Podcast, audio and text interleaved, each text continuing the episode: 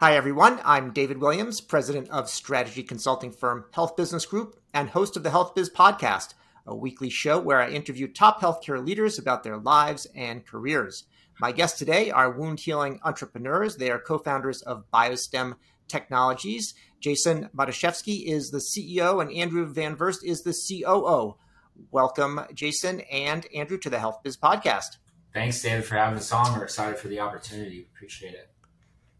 Sounds uh, sounds very good. Well, I want to start uh, with your sort of childhood and upbringing, and, and, assuming that you didn't grow up all together, I'll do it uh, separately. so, Jason, what was your childhood like? Any influences that have stuck with you through your career?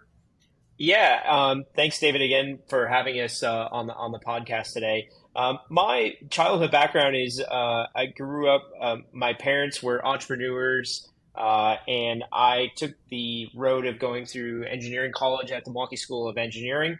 Um, my uh, background or my engineering degree is in mechanical engineering technology, so leveraging technology, i.e., computer science, uh, computer programming, to solve conventional engineering uh, problems. Um, I kind of parlayed that into uh, initially out of college working in the um, material science space, um, mostly on the metals side, so DoD uh, projects um, and uh, industrial projects, aerospace projects, uh, and really had a passion for material science and leveraging technology to solve material engineering problems.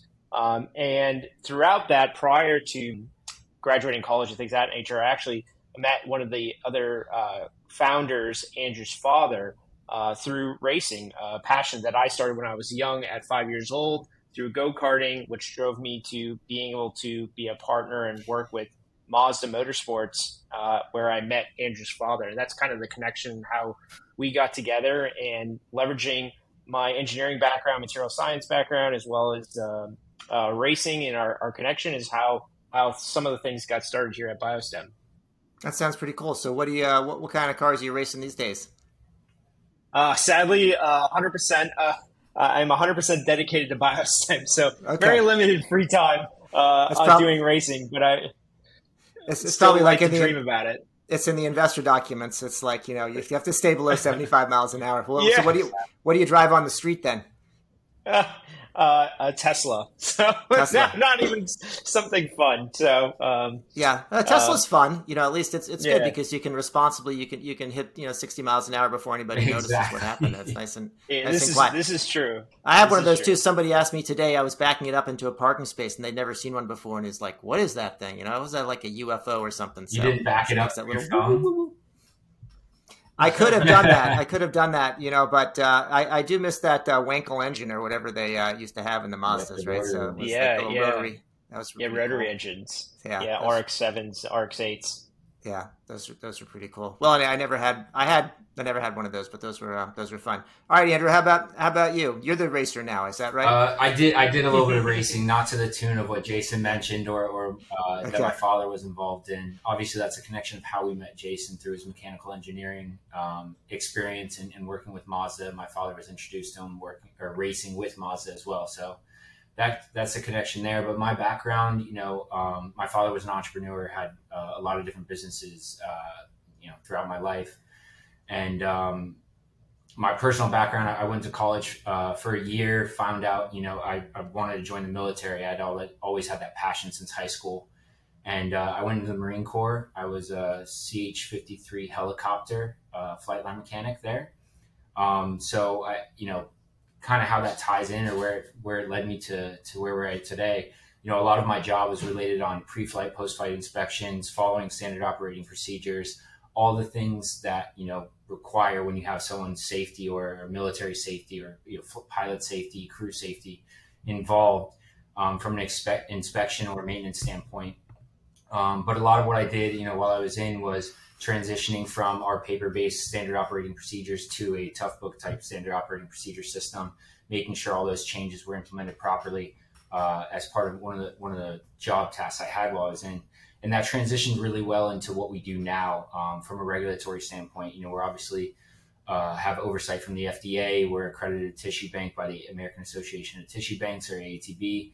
So a lot of that experience from a quality regulated uh, process type environment really parlayed into what we do here uh, as far as is you know tissue processing. Um, but you know background and, and, what what led me to here is the other part of your question is you know work ethic I think was instilled by my father um, and a lot of other people, including the military personnel through boot camp training and things like that. But work ethic is something that's always stuck with me, and uh, and just you know making sure everything is 100% kosher and signed off properly. And as long as you follow the instructions, you don't have to worry about getting in trouble. So I think you know we're we're a very compliant company, and, and my background's helped us get there.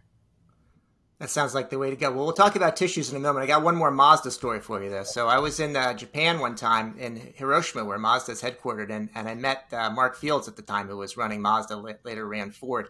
And they have, uh, you know, they're a little tight on space in Japan, so they don't have individual offices. Everyone sort of sits around a, a you know, a table, uh, chairs, and, and the difference is that Mark's chair had like this big doily on it. You know, that's how you can know that was the uh, that was the CEO. But it was an interesting space, and and the the folks that they really revered the most there, had some old timers who could like, you know, take an engine block and like bang out the, uh, like bang it out without any tools or anything and get like a perfect, mm. uh, perfect fit. Those, are, I think those guys have all died off by now, but that was, that was the, that, that's who they were. Yeah, machines are taking over now.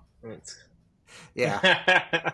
anyway, those darn machines. But in any case, so um, let's talk a little bit about. Uh, so I got your sort of origin story, how you met, and then all that. Um, but why found this company? I mean, was there what was the unmet need that you wanted to try to solve for? Yeah, honestly, or I guess actually, you know, it was it was a met need that I guess led us into this company. My father's been through uh, quite a bit of uh, cancer bouts, and most recently, uh, I guess his second most recent cancer bout was in 2010, 2011, where we had ventured over to Stockholm, Sweden, to do some uh, kind of clinical type study. Um, treatments. It was a gamma laser knife where he had gray matter radiation on his head. After that, he had some stroke like symptoms of slight paralysis on the left side of his body, impaired speech, and things. So, what we were doing is trying to find a way to help heal him back from a quality of life standpoint. You know, he was still alive and well, um, you know, besides still having to deal with the cancer and treatments like that. But how does he benefit from a quality of life and maintain a quality of life stand? Um, so what we did was we started researching regenerative medicine, and this was a hot topic at the time, especially back then. Uh, stem cells was a hot topic. So we started looking into it, and we found a regenerative medicine company that did medical tourism out of Dominican Republic and Mexico in Guadalajara, and met with the scientists, met with the doctors, got comfortable enough to go do a treatment for my father, um, based on his success and you know, just seeing real world example firsthand, the benefits he had from a quality of life standpoint, we knew we were passionate about it. Um, so that's really what started and catalyzed the whole starting of the company. Um, the company that we were introduced to was going through some capital raising and things like that. They were trying to restructure a little bit.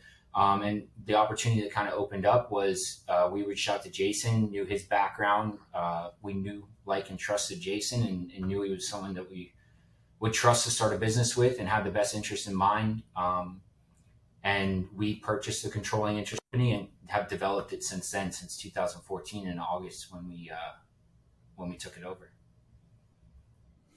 Sounds good. Well, I know you know it's a kind of a miraculous type of technology, but uh, it's difficult to make a strong business out of it, which I think is one of the reasons why you probably um, you know was in a position to, to purchase it in the in the first place because it's just a challenge. The technology is hard enough, and the business is is tough too.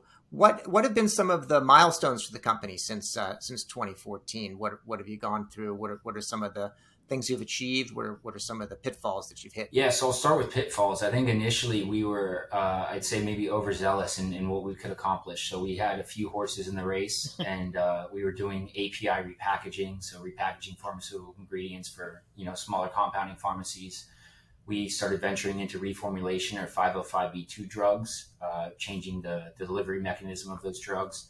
So it, as far as a pitfall, it was a lack of focus the benefit and positive side of that, looking at the glass half full, was that we got a lot of experience in a regulated industry before we ventured into this tissue space. So we had DEA licenses, we had FDA licenses, inspections, things like that, that gained us the experience to apply the pharmaceutical type manufacturing and processes, you know, the, the GMP or good manufacturing practices compliantly to the tissue arena, which was something that when we entered into the tissue space was somewhat lacking. Um, there was issues with companies producing products and not testing them or releasing them before they were tested. So knowing all those processes and having gone through it for a few years before we entered into this market in 2018, um, really gained us that experience. So it was it was a, a positive and a negative at the same time.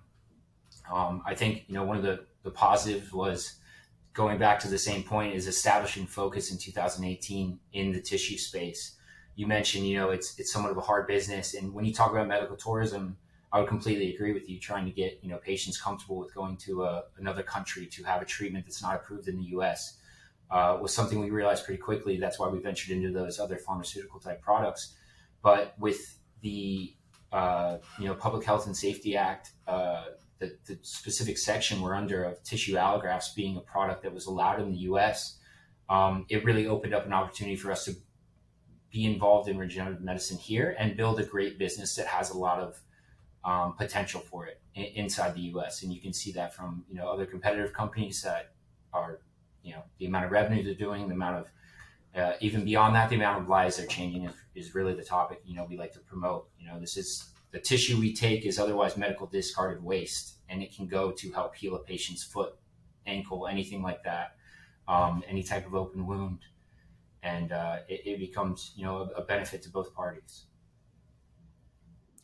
Jason, what have you uh, found uh, since being involved in the company? Did you did you get what you were uh, thought you were signing up for, or something entirely different?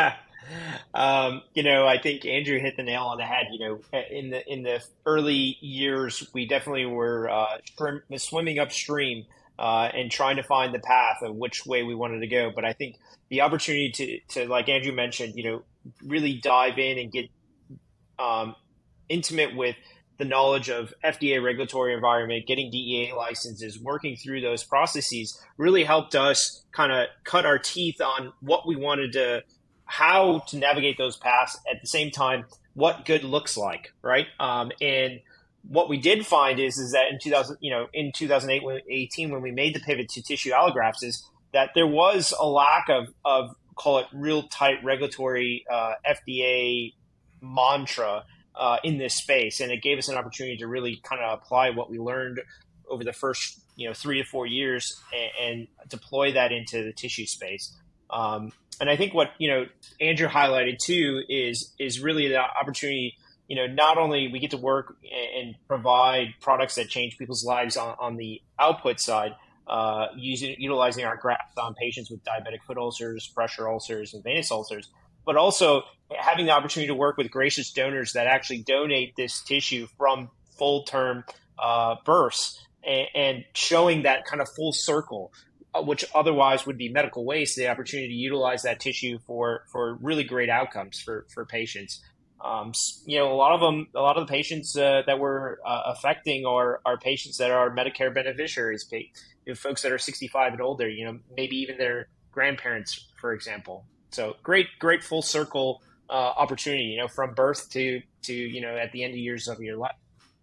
Yeah, you mentioned that the you know the FDA pathways maybe are a little unclear when you got started. What what is a development path now for the sector that you're working with? Is it is it well defined, and what what is development like compared to let's say a, a more traditional pharmaceutical product, which your listeners might be more familiar with?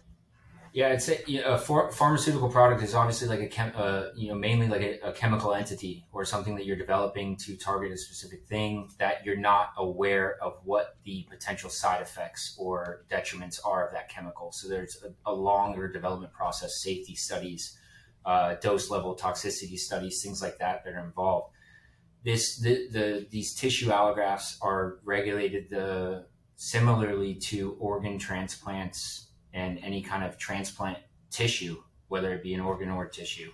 And the process or development pathway is, uh, I, would say, you know, a little bit minimized because you're using a human biologic tissue going into another human. Um, you're not using, for instance, there's other products on the market that use fish uh, skin or bo- uh, bovine material or uh, things from you know, pig tissue um, that requires a lot more testing just with the unknown since you're applying it from human to human. Um, you know, amniotic tissue, birth tissue in general has been used since the early 1900s, if not before that. So the safety and toxicity level data, it, it, you know, there's no issues with it, and it's been established for a long time. So, what we're required to do, I guess, in another way to answer your question, it might be a little bit outside, but what we're required to do is make sure the tissue is free of any transmission uh, or potential transmission of communicable diseases. And we do social. We have a procurement agency actually who collects the tissue, but they do social and medical history screening on the patient, and each tissue is actually sent off for sampling and testing to verify all that information prior to us getting it. So that's our, our process in a really high level way is to make sure all the tissue we provide is free of what's called RCDADs, re- relevant communicable diseases and disease agents. Got it. So, where do you stand uh, in terms of the commercial life of the company? Do you have products on the market? What's in what's in development? And what's the what's the current stage of the of the entity? Yeah, it's a it's a great question. Um, you know, in um, late 2020, kind of the end of the pandemic, we were awarded a Q code for reimbursement through Medicare, and that's really what propelled 2021 uh, into 2022. Uh, is is the ability to actually get uh, coverage through Medicare on our products, um, and our initial line of products, Vendaje or Vendage, uh, a single layer amnion product, was the w- one that was originally issued the first Q code. Um, we anticipate getting an additional Q code for Vendage AC, which is an amnion chorion, or two layers of, of, of the product, um, in, in, the beginning of the uh, first quarter of this year, uh, which will add access uh, for our, our product line into that Medicare space. Um, we also were able to actually get on a federal supply schedule uh, through the VA, so distribution through the VA.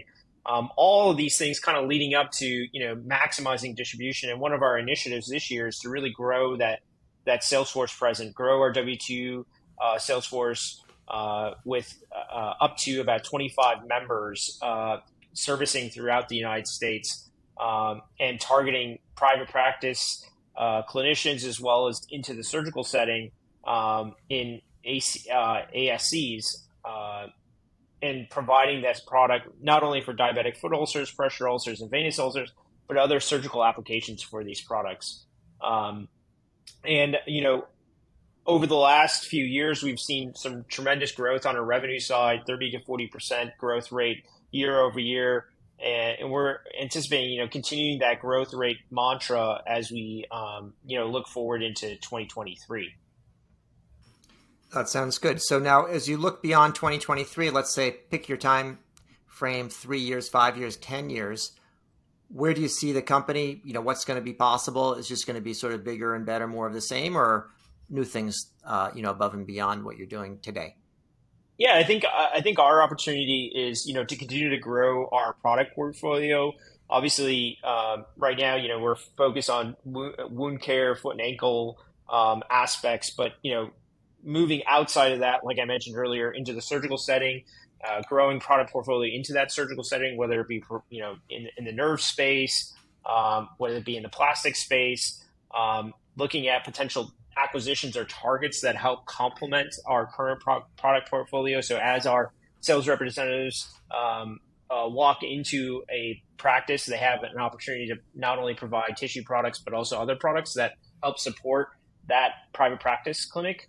Um, and then, you know, hopefully, as we continue to grow and, and look at the regulatory environment, work on, you know, you know, more longer term goals uh, on the product side. You know, looking at ways to either uh, leverage 510K device routes or BLA routes uh, for products in the future.